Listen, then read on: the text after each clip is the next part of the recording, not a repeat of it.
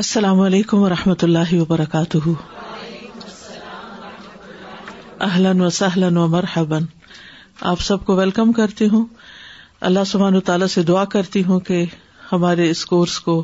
ہماری نمازوں میں بہتری کا ذریعہ بنا دے اور ہماری نمازوں کو اپنی رضا کا ذریعہ بنا دے آپ میں سے کتنے لوگ ہیں جنہوں نے پچھلا سلاد کا کورس کیا تھا لس سلاد تو ان شاء اللہ کچھ چیزیں میں اس میں سے بھی یاد دہانی کراؤں گی لیکن ان شاء اللہ اس دفعہ ہم اس کورس میں ایک عربی کی کتاب پڑھیں گے جو کہ ہے آسان ان شاء اللہ سات ترجمہ بھی موجود ہے لیکن اس کورس میں ہمارا فوکس جو ہے وہ نماز کے روحانی پہلو کی طرف ہوگا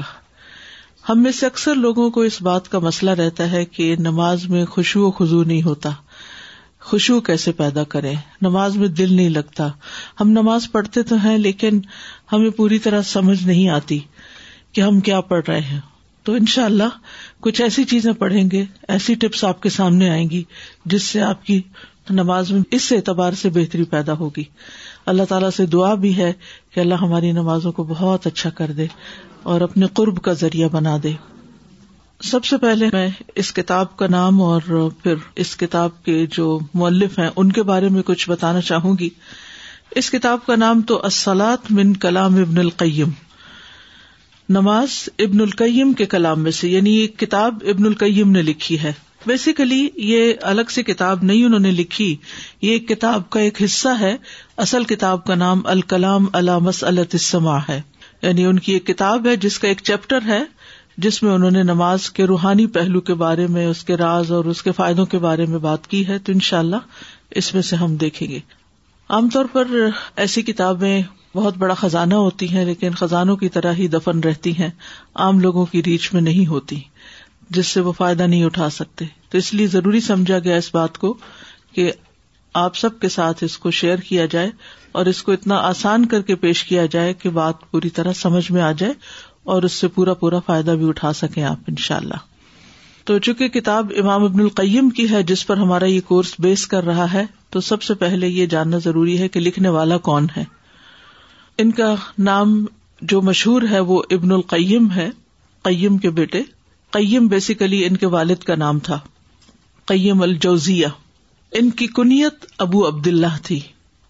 ان کا نام شمس الدین تھا یعنی ابن القیم یہ جو رائٹر ہیں ان کا اپنا نام شمس الدین تھا محمد بن ابی بکر اور ان کی نسبت ازرائی ادمشقی اور یہ حمبلی تھے جیسے حنفی ہوتے ہیں نا تو اسی طرح شافی مالکی ہمبلی تو یہ ہمبلی تھے اور ابن قیم الجوزیا کے نام سے مشہور ہیں ان کا یہ نام ابن قیم الجوزیا کیوں پڑا شمس الدین کے نام سے کیوں نہیں پہچانے جاتے تو بات یہ کہ قیم ان کے والد کا نام تھا اور دمشق میں سیریا میں ایک مدرسہ تھا جوزیا کے نام سے اس کے وہ منتظم تھے مینیجر تھے اور اسی سے وہ مشہور ہوئے اور پھر ان کی طرف ان کی نسبت ہوئی یعنی ہمارے یہاں تو عام طور پر اب علم کی جو درس گاہیں ہیں ان کا وہ مقام اور احترام اور ہم اس کو عزت کی جگہ اس طرح شمار نہیں کرتے لیکن آج بھی آپ دیکھیں کہ کتنے ہی اسٹوڈینٹس کو اس بات پر بڑا فخر ہوتا ہے کہ میں آکسفرڈ سے پڑھا ہوا ہوں میں یونیورسٹی آف ٹورانٹو سے پڑھا ہوا ہوں فلان جگہ سے اور پھر بہت سے لوگ اپنی یونیورسٹی اور ادارے کے نام سے ایسوسیٹ بھی کرتے ہیں کہ کہاں سے آپ بلانگ کرتے ہیں اور اس سے ان کی نسبت مشہور ہو جاتی ہے تو جب مسلمانوں کے اندر علم کا شوق تھا تو وہ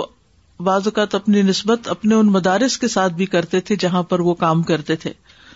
تو دمشق میں جوزیہ نامی ایک مدرسہ تھا جس کے ساتھ ان کے والد ایک زمانے تک منسلک رہے اور ان کے بعد پھر اسی نام سے ان کی اولاد اور ان کے پوتے وغیرہ جو تھے وہ مشہور ہو گئے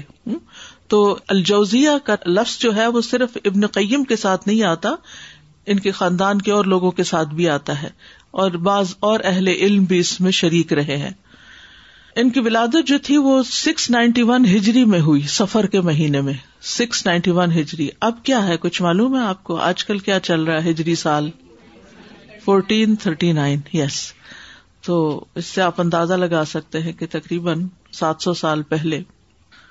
تو سات تاریخ کو سفر کی پیدا ہوئے اور یہ بھی کہا جاتا ہے کہ یہ زرا میں پیدا ہوئے اسی لیے زرا ای بھی ان کو کہا جاتا ہے اور وہ چونکہ دمشق کا ایک علاقہ ہے تو اس لیے دمشقی بھی کہتے ہیں اور یہ سنسات ہجری کے مسلم علماء میں سے تھے اور بہت سی کتابیں انہوں نے لکھی اور دمشق میں ہی انہوں نے زندگی گزاری اور یہ ابن تیمیہ کے شاگرد ہیں امام ابن تیمیہ جن کی کتاب آپ نے پڑھی ہوگی جو پڑھائی گئی تھی یہاں پر کچھ یاد ہے نام اس کا عقیدت الواسطیہ جی ان کے یہ شاگرد رہے اور ان کی مجلس سے سولہ سال تک منسلک رہے سولہ سال تک ان کی مجالس میں شریک ہوتے رہے اور ان سے بہت زیادہ متاثر بھی تھے اور جب امام ابن تیمیہ اپنی آخری زندگی میں دمشق کے قلعے میں بند کیے گئے تو ان کو بھی وہاں قید کر دیا گیا تھا اگرچہ الگ الگ رہے لیکن یہ ہے کہ یہ اس سارے عرصے میں جب وہ جیل میں تھے تو یہ بھی جیل میں تھے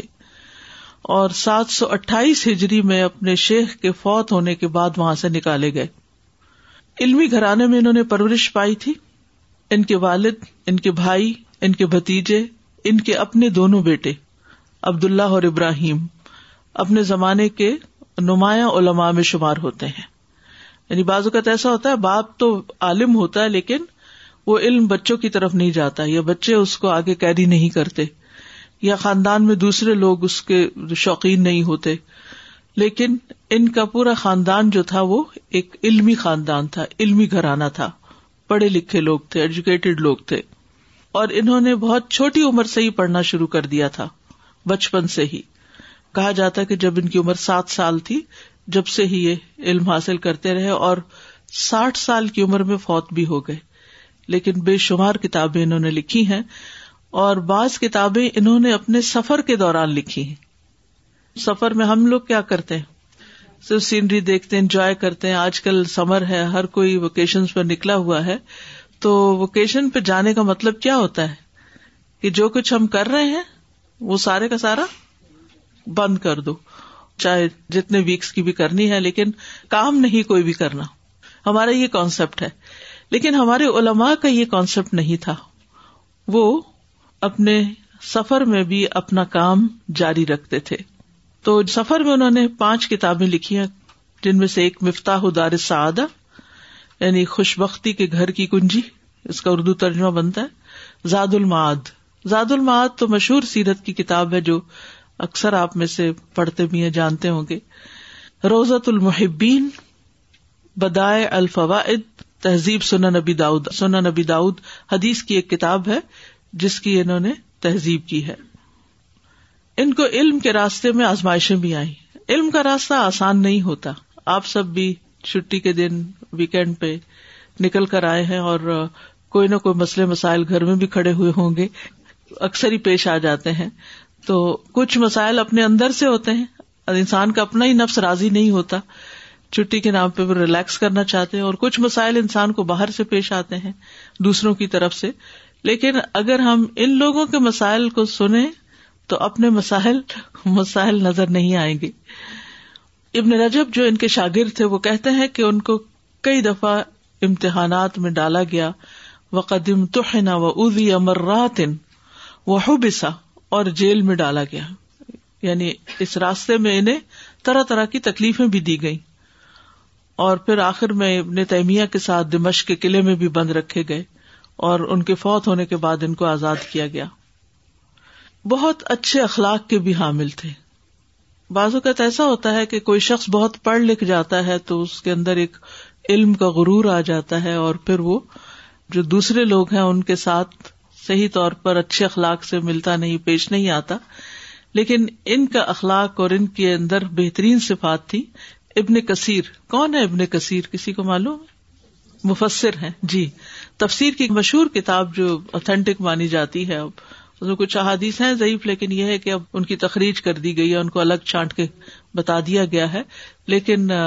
ہر دور کے علماء جو ہیں وہ ابن کثیر کو ایک مرجع مانتے ہیں یعنی اس کو کنسلٹ کرتے ہیں اور انہوں نے کیا کہا ہے اس کو بھی توجہ سے دیکھتے ہیں تو امام ابن تیمیہ کے کچھ شاگرد بہت مشہور ہوئے ہیں جو بڑے بڑے عالم تھے ان میں سے ایک ابن القیم ہے اور ایک ابن کثیر بھی ہیں تو ابن کثیر ان کے بارے میں کہتے حالانکہ یہ ان کے کنٹمپریری تھے تو عام طور پر جو کنٹمپریریز ہوتے ہیں وہ ایک دوسرے کی تعریف کم ہی کرتے ہیں یا ایک دوسرے کو ایکسپٹ نہیں کرتے عربی میں ایک جملہ بولا جاتا ہے کہ المعاصرت سبب المنافرہ معاصرت جو ہوتی ہے یعنی ایک دور کے لوگ جو تھے ان کے اندر ایک قسم کی منافرت رائولری سی پائی جاتی ہے تو ابن کثیر ان کے بارے میں کہتے ہیں کہ یہ اچھی قرآت والے تھے اور اچھے اخلاق والے تھے ان کی اللہ کی طرف بہت زیادہ توجہ تھی کسی کے ساتھ حسد نہیں کرتے تھے نہ کسی کو تکلیف دیتے تھے نہ کسی کا ایب نکالتے تھے نہ کسی کے خلاف کینا یا بغض رکھتے تھے مختصر یہ کہ وہ اپنے جیسے لوگوں میں بے مثال تھے اپنے معاملات اور اپنے احوال میں بے مثال تھے ان پر خیر اور اخلاق فاضلہ غالب تھے یعنی علم تو تھا ہی قرآت بھی بہت اچھی کرتے لیکن اس کے ساتھ ساتھ اخلاق بھی بہت اچھا تھا اور پھر سب سے بڑھ کر یہ کہ اللہ سبحان تعالی کی طرف توجہ بہت تھی کسی سے حسد نہیں کسی کو تکلیف نہیں دینا کسی کی ایب جوئی نہیں کسی کے خلاف کینا یا بغض نہیں ایسا انسان کتنا ہلکا ہوتا ہے کہ جو ان بوجھوں سے آزاد ہوتا ہے کہ مجھے اپنے دل میں کسی کے خلاف کوئی نفرت نہیں رکھنی ابن حجر کہتے ہیں ابن حجر کون ہے جنہوں نے شرح لکھی ہے کس کی بخاری کی فتح الباری بخاری کی شرح لکھی ہے ابن حجر السکلانی نے وہ کہتے ہیں کہ جب آپ صبح کی نماز ادا کرتے ابن قیم اپنی جگہ پر بیٹھ جاتے یہاں تک کہ دن بلند ہو جاتا اور وہ کہا کرتے تھے یہ میرا صبح کا ناشتہ ہے اگر میں اس ذکر کے لیے نہیں بیٹھوں گا تو میری قوتیں ساقت ہو جائیں گی میں کمزور پڑ جاؤں گا یعنی میں باقی کام بھی نہیں کر سکوں گا ہم بعض اوقات کہتے ہیں بہت بزی ہیں بہت بزی ہیں یہ نہیں پتا کہ اپنی سستی کی وجہ سے اور دیر تک سونے کی وجہ سے کام ہمارے ڈیلے ہو گئے تو یہ نماز کے بعد سونے کی بجائے بیٹھ کر ذکر کرتے رہتے تھے اور آپ کو یہ تو معلوم ہے کہ اگر فجر کے بعد کوئی شخص اشراق تک بیٹھ کر ذکر کرتا ہے تو اس کو ہر جمرے کا ثواب ملتا ہے اور نماز ہی کی جگہ پر بیٹھنا افسل اللہ یہ کہ کوئی تکلیف ہے تو انسان لیٹ کے بھی ذکر کرتا رہے پھر اٹھ کے اپنے نفل پڑھ لے اس کے بعد انسان آرام بھی کر سکتا ہے کچھ لوگوں کو یہ غلط فہمی کہ شاید بالکل ہی پھر سو نہیں سکتے تو آپ دیکھیے آج کل راتیں بہت چھوٹی ہو گئی ہیں گرمیوں میں عموماً ایسا ہی ہوتا ہے تو رات کو اگر دیر سے آپ عشاء پڑھ کے سوئے ہیں اور پھر جلدی آپ اٹھ گئے تعجد کے لیے اٹھ گئے اور اگر تاجد کے لیے نہیں اٹھے فجر کے لیے بھی اٹھے ہیں تو اس کے بعد اگر آپ آرام نہیں کرتے تو کام مشکل ہو جاتا ہے تو وہ آرام سورج نکلنے کے بعد آپ کر سکتے ہیں اس سے پہلے نہیں اللہ یہ کہ کوئی بہت مجبوری ہو کے کام پہ جانا ہے اور صرف وہی وقت ہے تو وہ اور ہے کیونکہ وہ خاص وقت ہے ہی ازگار کا صبح کے اذکار اس وقت انسان کرتا ہے تسبیحات کرتا ہے اور اس وقت اس ذکر کی بہت بڑی فضیلت ہے آپ تسبیحات کے کارڈ میں جو احادیث لکھی ہیں وہ پڑھ سکتے ہیں سو دفعہ جیسے لا الہ الا اللہ وحدء اللہ شریق اگر کوئی انسان اس وقت پڑھتا ہے تو اس کے لیے اتنا بڑا اجر ہے کہ قیامت کے دن اس کے اس دن کے عمل میں کوئی اس سے آگے نہیں ہوگا اللہ یہ کہ کسی نے وہی ذکر کیا ہو اسی طرح سبحان اللہ الحمد اللہ ولا اللہ اللہ اللہ اکبر اگر کوئی سو دفعہ دن میں پڑتا ہے تو اس کا بھی ایسا ہی اجر ہے تو یہ ذکر جو ہے یہ انسان کو قوت بخشتا ہے اور انسان کے باقی اعمال کو بھی آسان کرتا ہے انسان کے ہم اور غم اور پریشانیوں کو دور کرتا ہے تو اس لیے افضل بات یہی ہے کہ انسان اس وقت یعنی رات کے وقت جلدی سونے کی کوشش کرے فجر میں جلدی اٹھے اور پھر فجر کی نماز کے بعد سے لے کے سورج طلوع ہونے تک اسکار کرتا رہے سورج طلوع ہونے کے بعد بھی پندرہ منٹ تقریباً مزید انتظار کر کے پھر اشراک پڑ کے پھر اگر آرام کرنا چاہتے تو آرام کر لے سو جائے تو یہ سارا وقت جو ہے دیکھیے زندگی کیا ہے زندگی ایک ایک دن کا مجموعہ ہے تو ایک دم زندگی کیسے اچھی ہوگی جب ہمارا ایک ایک دن اچھا ہوگا اور ایک ایک دن اچھا کیسے ہوگا جب اس دن کا آغاز اچھا ہوگا اس دن کی بگننگ اگر اچھی ہوگی اور بگننگ کیسے اچھی ہوگی اللہ کے ذکر کے ساتھ ہوگی اور اللہ کے ذکر میں کیا ذکر کرے اور کیا کرے اور کیا نہ کرے کیونکہ ہمیں نبی صلی اللہ علیہ وسلم کے طریقے کا پتہ ہی نہیں تھا کہ آپ کی صبح کیسے ہوتی تھی اور آپ صبح میں کیا کیا کرتے تھے تو اس ترتیب کو آپ یاد رکھیے اور اس وقت کو پوری کوشش کریں کہ اپنی روحانی ناشتے کے لیے صرف کریں کیونکہ ہم یہ سارا وقت صرف کھانے پینے کی تیاری اور اس میں ہی لگا دیتے ہیں ٹھیک ہے بچے چھوٹے ہوتے ہیں ان کو اسکول بھیجنا ہے اور اوقات بعض اوقات مختلف ہوتے ہیں اس میں انسان اوپر نیچے کر سکتا ہے لیکن اس کی نیت اور تڑپ یہی ہو کہ میں اسی طرح جم کے یہ ذکر کرتا رہ امام ابن تیمیہ کی بھی یہی عادت تھی کہ وہ اپنے دن کے ایک حصے کو ذکر کے لیے مخصوص کرتے تھے جتنے بھی لوگ اللہ کے راستے میں بڑے بڑے کام کرتے ہیں وہ اللہ کے ذکر سے غافل ہو کر نہیں کر پاتے یہ ذکر ہماری اسٹرینتھ ہے یہ ذکر قوت ہے یہ ذکر فیول کی طرح انسان کو انرجی دیتا ہے اور انسان اللہ کے راستے میں آگے بڑھتا ہے پھر اسی طرح ابن کثیر ان کی عبادت کے بارے میں کہتے ہیں میں اپنے زمانے میں پوری دنیا میں عبادت میں ان سے بڑھ کر کسی کو نہیں جانتا اور نماز میں ان کا طریقہ یہ تھا کہ وہ بہت لمبی نماز پڑھتے تھے ان کے رکو اور سجود لمبے ہوتے تھے اور ہمارا تو یہ ہوتا ہے کہ بس کسی طرح ٹھپا لگ جائے کہ ہاں نماز پڑھ لی ہے اور جلدی کرتے ہیں جس کی وجہ سے خوشبو خزو نہیں آتا ابن حجر اسکلانی کہا کرتے تھے صبر اور یقین کے ساتھ ہی دین میں امامت کا منصب حاصل کیا جا سکتا ہے اگر کوئی شخص دین میں آگے بڑھنا چاہتا ہے تو اس کے لیے صبر اور یقین ضروری ہے اور وہ یہ بھی کہا کرتے تھے اس راستے پر چلنے والے کے لیے ضروری ہے کہ اس کے پاس ایک عزم اور ارادہ ہو جو اس کو اس راستے کی طرف چلائے اور اس کو بلندی کی طرف لے جائے اور ایسا علم ہونا ضروری ہے جو اس میں بصیرت پیدا کرے اور اس کی رہنمائی کرے یعنی علم اور یقین کی قوت جو ہے وہ انسان کو آگے بڑھاتی جس کو ہم دوسرے لفظوں میں کانفیڈینس کہتے ہیں کانفیڈینس کیا ہوتا ہے آئی کین ڈو یہ ہو جائے گا خود اعتمادی اور خود اعتمادی آتی توکل اللہ سے کہ اللہ میرے ساتھ ہے اللہ سبحانہ تعالیٰ آسان کر دے گا میں اپنی بھرپور کوشش کروں گا اور اللہ کی مدد مجھے حاصل ہوگی یہ کب حاصل ہوتا ہے جب انسان بلا وجہ کے وسواس اور مایوسی اور ذہنی پریشانی سے خالی ہوتا ہے اور دل کا اطمینان ہوتا ہے کہ میں جو کر رہا ہوں وہ صحیح کر رہا ہوں اور یہ دل کا اطمینان اللہ کے ذکر سے انسان کو حاصل ہوتا ہے صحیح طریقہ اختیار کرنے سے حاصل ہوتا ہے ان کی علمی خدمات میں یہ مدرسہ الجوزیا میں امامت کرواتے تھے یعنی کہ لیڈرز میں سے تھے ان کے اسی طرح صدریا ایک مدرسہ ہے وہاں بھی انہوں نے پڑھایا دوسری جگہوں میں بھی انہوں نے تدریس کی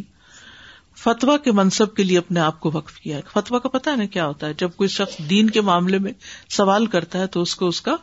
جو جواب دیا جاتا ہے قرآن سنت کی روشنی میں وہ فتوا کہلاتا ہے مختلف کتابیں انہوں نے لکھی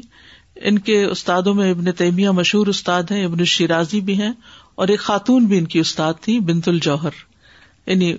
بنت الجوہر کے نام سے مشہور تھی جبکہ ان کا اپنا نام فاطمہ تھا اور ام محمد کے نام سے پہچانی جاتی تھی کنیت ان کی یہ تھی یہ بہت بڑی محدثہ تھی مسندہ تھی اور ان سے علم حاصل کر کے مختلف اسکالرز نے استفادہ کیا ان کے شاگردوں میں ان کے اپنے دو بیٹے تھے جو بہت بڑے علم کے مقام پر پہنچے برہان الدین اور ابراہیم عموماً جب ہم دوسروں کو پڑھانے لگتے ہیں تو اپنے بچوں کو پڑھانا بھول جاتے ہیں تو یاد رکھیے ہم جو کچھ سیکھیں گے ان شاء اللہ وہ ساتھ ساتھ اپنے بچوں کے ساتھ بھی شیئر کریں گے آپ کی کوشش ہونی چاہیے کہ جا کر کھانے کی میز پر یا رات کو اسٹوری ٹائم جو ہوتا ہے چھوٹے بچے ہیں یا بڑے بھی ہیں تو کچھ موٹی موٹی باتیں یاد رکھے دیکھیے اصل علم وہ ہوتا ہے جو ہمارے اندر پھر ٹھہر جاتا ہے جیسے پانی چاہے ڈھیروں بھی ہو لیکن اگر ہماری پیاس نہیں بجھے اور ہمیں اطمینان نہ ہو یا ہم اس سے کچھ فائدہ نہ اٹھائے تو وہ تو پھر آیا اور گیا یہ پانی ایک جگہ تو نہیں ٹھہرتا وہ تو چلتا چلا جاتا ہے نا تو ہم پانی کا نظارہ ہی نہ کرنے والے ہوں بلکہ اس کو پینے والے اور اس سے قبت حاصل کرنے والے ہوں تو اصل علم وہ ہے جو آپ کے اندر ایمانی قبت پیدا کر دے گا اور پھر آپ اس کو ریپروڈیوس بھی کر سکتے ہیں اسی لیے آپ کو انکریج کیا جاتا ہے کہ کورس کو رجسٹر کر لیں تاکہ آپ اس کو پوری طرح اپنے اندر جذب کر سکیں اور پھر آپ اسے دینے کے قابل بھی ہوں تو ان کے شاگردوں میں دونوں بیٹے تھے برہان الدین اور ابراہیم حیرت ہوتی ہے نا کہ ایک شخص اتنا مصروف بھی ہو اور پھر اس کو جیل میں بھی ڈالا جا رہا ہو اور اس کی زندگی میں اتنی رکاوٹیں بھی ہوں اس کے باوجود وہ اپنی فیملی کو بھی وہ چیز دے سکے جو وہ اپنے لیے پسند کر رہا ہے کسی بھی چیز سے جب ہمیں محبت ہوتی ہے یا ہم اس کو فائدے کا سمجھتے ہیں تو سب سے پہلے اپنے بچوں کو دینے کی کوشش کرتے ہیں تو اگر ہم دین اپنے بچوں کو نہیں دے رہے تو اس کا مطلب یہ کہ ہمیں خود بھی دین سے کوئی خاص دلچسپی نہیں ہے تو امام ابن رجب یہ بھی ان کے شاگرد تھے حافظ زہبی ان کی ایک کتاب ہے سیئر آلام النبلا کئی والیومز میں ہے امام زہبی کی اسی طرح تذکرت الحفاظ ان کی کتاب ہے بہت بڑے رائٹر اور اسکالر ہیں اسی طرح امام سب کی ابن قدامہ المقدسی یہ سب ان کے شاگرد ہیں الفیروز آبادی جنہوں نے قاموس لکھی آپ کو اگر عربی کی ڈکشنری دیکھنے کا اتفاق ہوا قاموس فلغا تو بہت زبردست کتاب ہے یہ بھی ان کے شاگردوں میں سے ہیں تو آپ کسی انسان کے قابل ہونے کا اس سے اندازہ لگا سکتے ہیں کہ اس کے شاگرد کیسے تھے اس کے شاگردوں نے کیا کیا یعنی علم صرف وہ نہیں ہوتا جو آپ خود سیکھ لیتے ہیں اور فائدہ اٹھا لیتے ہیں بلکہ اس علم کو آگے اس درجے میں دینا اتنا دینا کہ کوئی واقعی آپ کے لیے صدقہ جاریہ بن جائے اور اس علم کو آگے کیری کرنے والا ہو اور دنیا میں واقعی کوئی تبدیلی لانے والا ہو یعنی وہ علم جو آپ کے اپنے اندر تبدیلی نہ لائے اپنے گھر کے اندر تبدیلی نہ لائے معاشرے میں دوسروں کی زندگیوں کو ویلو ایڈ نہ کرے ان کے اندر کوئی چینج نہ لائے تو پھر وہ علم کیا ہوا تو ان شاء اللہ آپ اس نیت سے سیکھیں گے کہ جو بھی ہم ان شاء اللہ پڑھیں گے اس سے اپنی نمازوں میں بھی بہتری لائیں گے اور اس کو آگے کنوے کر کے دوسروں کو بھی اس سے ان شاء اللہ تعالی فائدہ پہنچائیں گے ان کی تصانیف جو ابھی میں نے ذکر کی ان کے علاوہ مدارج السالکین بہت زبردست کتاب ہے یعنی مدارج ہوتے ہیں لیولز سالک سالک ہوتا ہے جو اللہ کے رستے پہ چلتا ہے صلاح یسلک اسے الکل الطیب ازکار پر مبنی کتاب ہے اعلام المق عین رب العالمین طریق الحجرت عین دو ہجرتوں کا راستہ باب السعادتین الجواب الکافی اور ایک بڑی مشہور کتاب ہے جو آپ کو پڑھائی بھی گئی ہے الہدا میں دوا شافی جی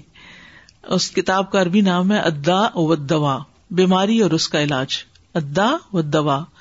لیکن اردو میں ترجمہ دوا شافی ایسی دوا جو شفا دینے والی ہے یعنی بہت سے مسائل کو حل کرنے والی اگر آپ لوگوں نے وہ کتاب نہیں پڑھی تو وہ بھی ضرور ایک دفعہ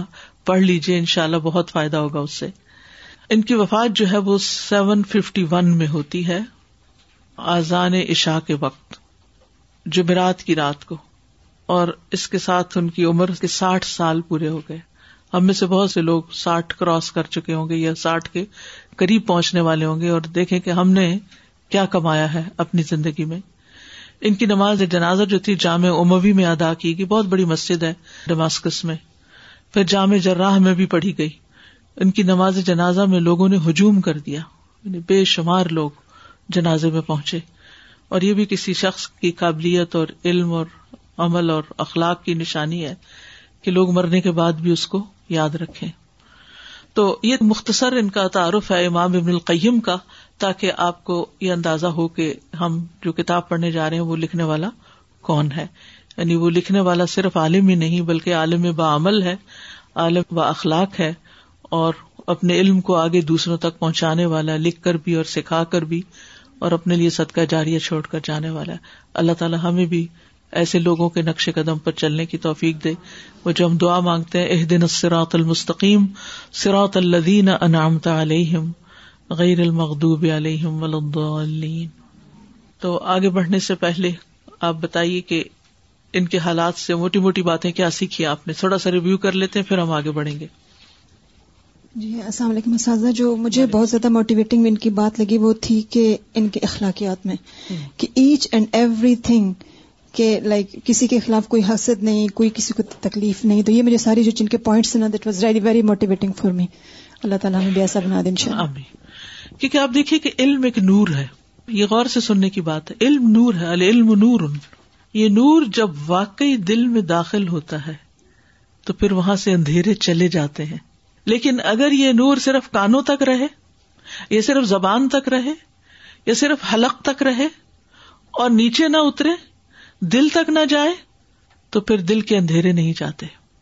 بہت سے لوگ بہت کچھ اپنے حافظے میں رکھے ہوئے ہوتے ہیں پورا پورا قرآن بھی یاد کر لیتے ہیں احادیث کی کتابیں یاد کر لیتے ہیں بڑے بڑے فلسفے یاد کر لیتے ہیں اور بیان بھی کرتے رہتے ہیں لیکن وہ حلق سے نیچے نہیں اترتا چونکہ وہ دل کو ٹچ نہیں کرتا اس لیے اندھیرے دور نہیں ہوتے تو اللہ سے یہ دعا کرنی چاہیے کہ یا اللہ جو علم ناف ہے وہ ہمارے دلوں تک اتر جائے اور ہمارے دلوں کے اندھیرے دور ہو جائیں جب دلوں کے اندھیرے دور ہوتے ہیں تو غم دکھ پریشانی ہم سارے یہ چیزیں ختم ہو کر صرف فکر آخرت لگ جاتی پھر دنیا کی خواہشات اور چیزوں سے محبت جو ہے وہ اللہ کی محبت میں بدل جاتی اور انسان ایک نیا انسان بن جاتا ہے اور پھر وہ ان دنیا کے بے جا بوجھوں سے آزاد ہو جاتا ہے اور اس چیز کی نیت اور ارادہ کرنا چاہیے کہ جو کچھ ہم پڑھے اور یہ کتاب اس میں بہت مددگار ہے اور ایسے ہی اخلاق کا شخص اس طرح کی کتاب لکھ سکتا ہے ابھی آپ پڑھیں گے تو پھر آپ کو اندازہ ہوگا کہ کیا لطف کی باتیں ہیں اس میں لیکن عموماً بہت سی چیزوں کو ڈسکس تو کیا جاتا ہے لیکن اس کی روح کو نہیں پہنچتے تو کسی بھی چیز کی روح تک پہنچنا بڑا ضروری ہے اب دیکھیے پھل کا ایک چھلکا ہوتا ہے باہر کا خول ہوتا ہے اور ایک اندر کا اس کا گودا ہوتا ہے تو اصل چیز کیا ہے وہ چھلکے کی خوبصورتی پیٹرن سارے اور ڈیزائن اور رنگ اور وہ سب کچھ تو چھلکے پر ہی ہوتا ہے اندر تو ڈیزائن ہوتا ہے کچھ پھلوں کا لیکن کم ہی ہوتا ہے تو ہم پھلوں کو صرف ان کے خوبصورت رنگ اور ڈیزائن دیکھنے کے لیے خوشبو سونگنے کے لیے تو نہیں لیتے اس لیے لیتے تاکہ ان کے اندر کے حصے سے ہم پورا فائدہ اٹھا سکیں تب لطف اندوز ہوتے اسی طرح جو نماز کی روح کو نہیں پہنچتا وہ نماز کا پورا فائدہ نہیں اٹھا سکتا اسی طرح قرآن ہے کوئی بھی علم نافع ہے کسی بھی چیز کا جب تک دل سے تعلق نہیں ہوتا پھر وہ ایک بوجھ کی طرح ہم اپنے کندھوں پہ اٹھائے پھرتے ہیں تو اس سے آزاد ہونا ہے السلام علیکم وعلیکم السلام ان کی زندگی سے یہ پتا چلتا ہے کہ بہترین وقت کا استعمال کیسے کیا انہوں نے چاہے سفر میں تھے چاہے گھر پہ ہیں یعنی پوری زندگی صرف ساٹھ سال کے اندر ہی اتنے مفید رہے کہ خود کے لیے بھی دوسروں کے لیے بھی اپنے بچوں کے لیے بھی اور مطلب اٹس انبلیویبل لائک اس ایج کے اندر اتنا کچھ انہوں نے کر لیا اتنے سالوں میں اتنا بے شمار السلام علیکم وعلیکم السلام ان کی زندگی سے پتہ چلا کہ اخلاق کیا ہے لیکن آج میں اپنا بھی شیئر کرتی ہوں کہ کئی سالوں سے میں قرآن پڑھ رہی ہوں اور یہ سارے اپنے مسلمانوں میں ہوں تو مجھے سمجھ نہیں آتی کہ ہم قرآن پہ عمل کیوں نہیں کرتے یعنی کہ جو چیزیں بتائیں کہ ان کے اندر وہ حسن نہیں تھا صاف دل تھے اور کوئی مطلب ایسی ان کے دل کلیئر تھا خلوص تھا اور سب کچھ آج ہم مسلمانوں کی سب سے بڑی پرابلم جو ہے وہ اخلاقی برائی ہے بلکہ ایک دوسرے کو دیکھ رہے ہیں کہ اس نے پہنا ہوا کیا ہے وہ جا کہاں رہا ہے وہ کیوں جا رہا ہے اس کے پاس یہ نعمت کیوں ہے ایمان میں زیادہ ہو رہا ہے پھر اس سے تنز و مزہ میں ڈفرینٹ چھپ کر باتیں کرنا چلاکی سے باتیں کرنا جھوٹ بولنا بےمانی کرنا اور یہ ساری اخلاقی برائیاں مسلمانوں میں اگر ہیں تو نماز کیسے بہتر ہو سکتی ہے بہت عرصہ پہلے میں لوگوں سے اتنا یعنی کہ صاف دل خلوص کے ساتھ ملنا لیکن بعد میں مجھے سمجھ لگا کہ وہی لوگ میرے بارے میں کیسی نظر سے دیکھ رہے ہیں اور کیا کیا سوچ رہے ہیں مجھے ان جی جان کر بہت ہی افسوس ہوتا ہے کہ بے شک دس دفعہ بھی کتابیں پڑھ لیں قرآن پڑھیں جب تک ہم اپنے دلوں کو دماغوں کو صاف نہیں کریں گے بالکل ہم دوسروں کی مدد نہیں کریں گے اسلام کی بات ہوتی ہے ایک بندہ حق کی بات کر رہا ہے قرآن کی بات کر رہا ہے سب کی بات ایک ہونی چاہیے کہ اللہ فرما رہے ہیں تو میں اس میں مطلب میرا اسلام کا مطلب یہی ہے کہ سر تسلیم خام لیکن آج ہم سب عورتیں یہاں بیٹھی ہیں پلیز خدا کے لیے ایک دوسرے کے ساتھ اگر کسی کی چیز کو دیکھے ماشاء اللہ کہیں اللہ تعالیٰ اس کو نصیب کرے مطلب کوئی بھی چیز اگر کوئی جا رہا ہے آپ کو نہیں پتا اس کے پیچھے کتنی ہارڈ شپ ہے آپ کسی کے پاس علم دیکھتے ہیں دولت دیکھتے ہیں شکل دیکھتے ہیں وہ اس کے لیے کتنی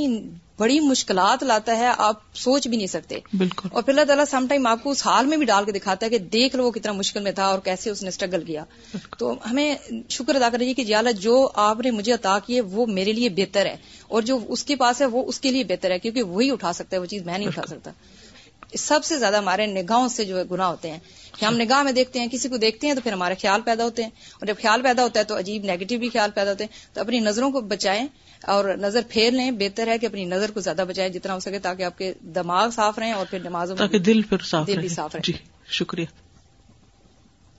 I was thinking about how in our culture we're constantly trying to improve the quality of our lives, seeking more comfort, more pleasure. How can I relax more? How can I find the next break? How can I improve my vacation? And um, Ibn Qayyim, he was focused on improving the quality of his mind. So constantly studying, constantly teaching. Even when he's traveling, he's writing books. And as you said, he's not limiting his knowledge to himself. It's going to his students, his children.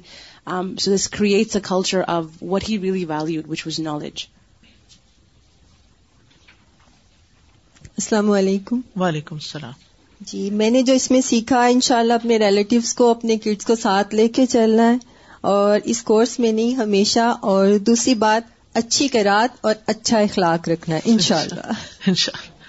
قرآن بھی خوبصورتی سے پڑھنا ہے اور پھر اس خوبصورتی کو اپنے عمل میں بھی لانا ہے کیونکہ ہم قرآن کی حروف کو تو خوبصورت بنا دیتے ہیں لیکن اس کے جو تعلیمات ہیں اس کا آرنامنٹ نہیں پہنتے